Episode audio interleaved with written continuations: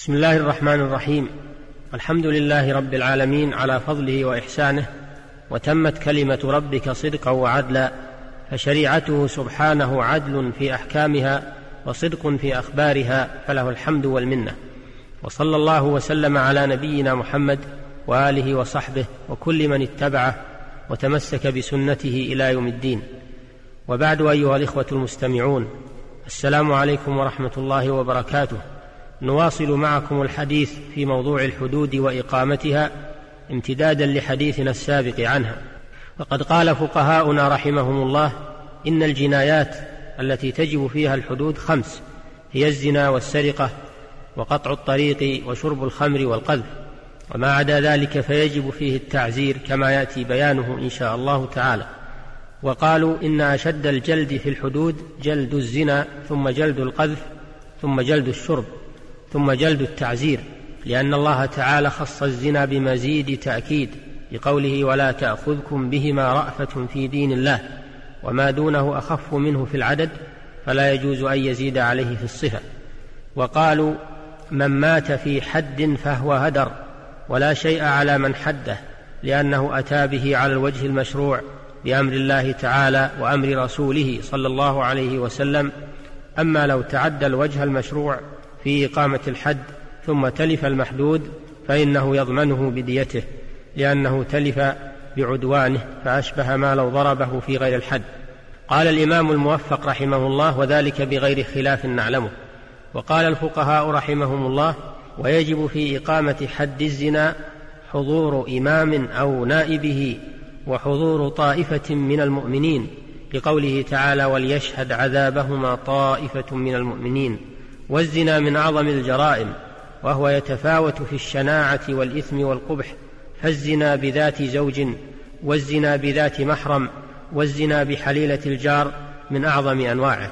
ولما كان الزنا من أعظم الجرائم وكبار المعاصي لما فيه من اختلاط الأنساب الذي يبطل بسببه التعارف والتناصر على الحق وفيه هلاك الحرث والنسل لما كان يشتمل على هذه الآثار القبيحة رتب الله عليه هذا الحد الصارم وهو رجم الزاني بالحجارة حتى يموت أو جلده وتغريبه عن بلده ليحصل بذلك الردع عن ارتكابه إضافة إلى ما ينشأ عنه من الأمراض التي التي تفتك بالمجتمعات البشرية. فلذلك نهى عنه الشارع أشد النهي ولا تقربوا الزنا إنه كان فاحشة وساء سبيلا. ورتب على ارتكابه تلك العقوبة المؤلمة وقد عرف الفقهاء رحمهم الله الزنا بأنه فعل الفاحشة في قبل أو دبر. قال ابن رشد هو كل وطء وقع على غير نكاح صحيح ولا شبهة نكاح ولا ملك يمين. وهذا متفق عليه في الجملة من علماء الإسلام وإن كانوا اختلفوا فيما هو شبهة يدرأ الحد أو لا. انتهى كلامه. فإذا كان الزاني محصنا مكلفا رجم بالحجارة حتى يموت رجلا كان أو امرأة في قول أهل العلم من الصحابة والتابعين ومن بعدهم من علماء الأمصار في جميع الأعصار ولم يخالف في ذلك إلا الخوارج. والرجم مع ذلك ثابت بسنة رسول الله صلى الله عليه وسلم القولية والفعلية المتواترة. وكان الرجم مذكورا في القرآن الكريم ثم نسخ لفظه وبقي حكمه. وذلك في قوله تعالى والشيخ والشيخة إذا زنيا فارجموهما البتة نكالا من الله والله عزيز حكيم. ومع ثبوت الرجم بالقرآن المنسوخ لفظه دون حكمه وبالسنة المتواترة والإجماع فقد تجرأ الخوارج قبحهم الله ومن في حكمهم من بعض من بعض الكتاب المعاصرين إلى إنكار الرجم تبعا لأهوائهم. وتخطيا للأدلة الشرعية وإجماع المسلمين والمحصن الذي يجب رجمه إذا زنى هو من وطئ امرأته المسلمة أو الذمية بنكاح صحيح وهما بالغان عاقلان حران. فإن اختل شرط من هذه الشروط المذكورة في أحد الزوجين فلا إحصان لواحد منهما. والشروط تتلخص في الآتي أولا أن يحصل منه الوطء في القبل ثانيا أن يكون الوطء في نكاح صحيح. ثالثا حصول الكمال في كل من الزوجين بأن يكون بالغا حرا عاقلا.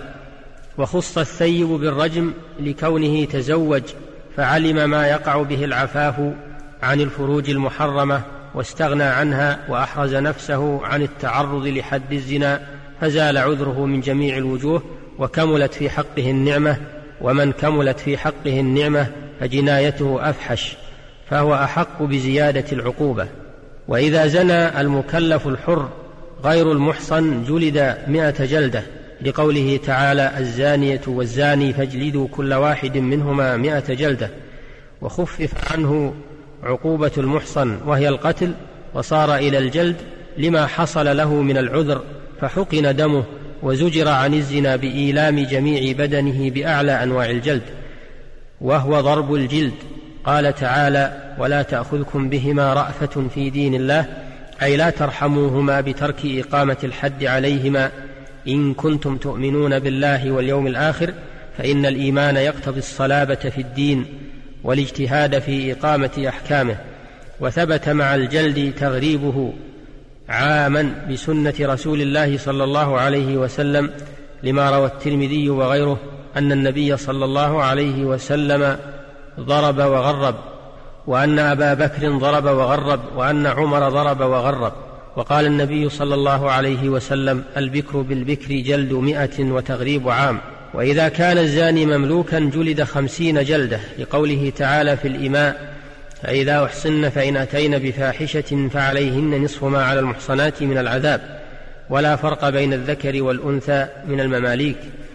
والعذاب المذكور في القرآن الكريم هو الجلد والرجم وإن كان قد ذكر في القرآن فإنه نسخ لفظه وتلاوته وبقي حكمه ولا تغريب على الرقيق لأن في تغريبه إضرارا بسيده ولأن السنة لم يرد فيها تغريب المملوك.